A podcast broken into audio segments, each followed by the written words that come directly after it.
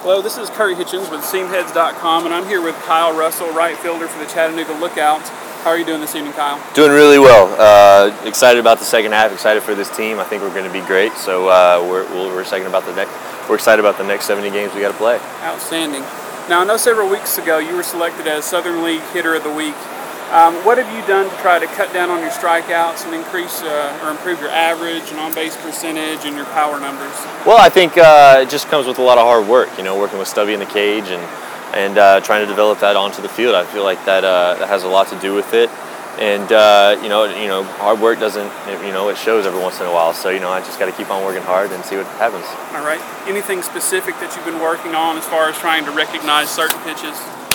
Uh, you know, I, I, I, like I said before, I think it just goes back to working hard. Uh, you know, recognizing pitchers. The you know, the more times you face these pitchers, the more you understand what they're going to throw in certain situations and whatnot.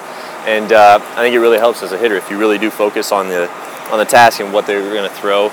The better off you're going to recognize, and I feel like the confidence goes up with that, and then so on and so forth, and it kind of snowballs into you know something that you can hit a ball really well. Okay. Now I know the lookouts at the top of the order. They've been getting on base quite a bit early in the season. How do you think that's benefited you as a hitter and made you a better hitter?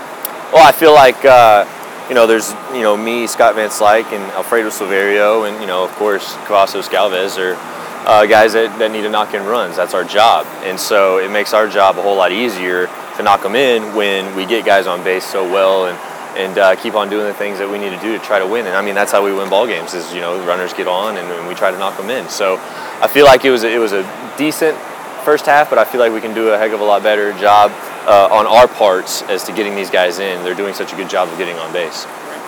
Right. Um, I know you were selected to take part in the Southern League All Star Game and Home Run Derby. What were some of the highlights for you from those experiences?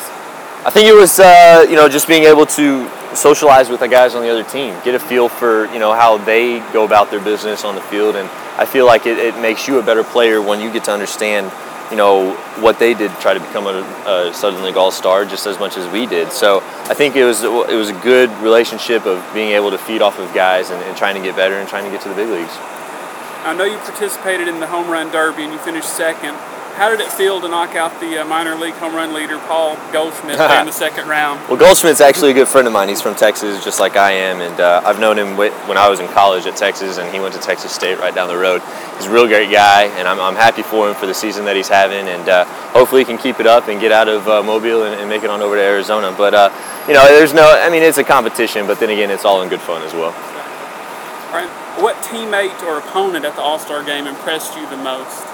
I'm gonna have to go with uh, the hitter Moots that hit the in the home run derby. He hit some, he won it, and he hit some pretty impressive home runs. I mean, Paul Goldschmidt hit one too, and it just shows the talent that we faced there. We didn't see a pitcher that threw under 94 miles an hour, you know. So it's it's something that you can realize this is probably what it's like in the big leagues. So uh, it's a great eye opener, and, and, I'm fortunate to be a part of it, and uh, fortunate to be such a part of great guys that, that made the All Star team and you know, it's it's something that uh, I'll look forward to in the future.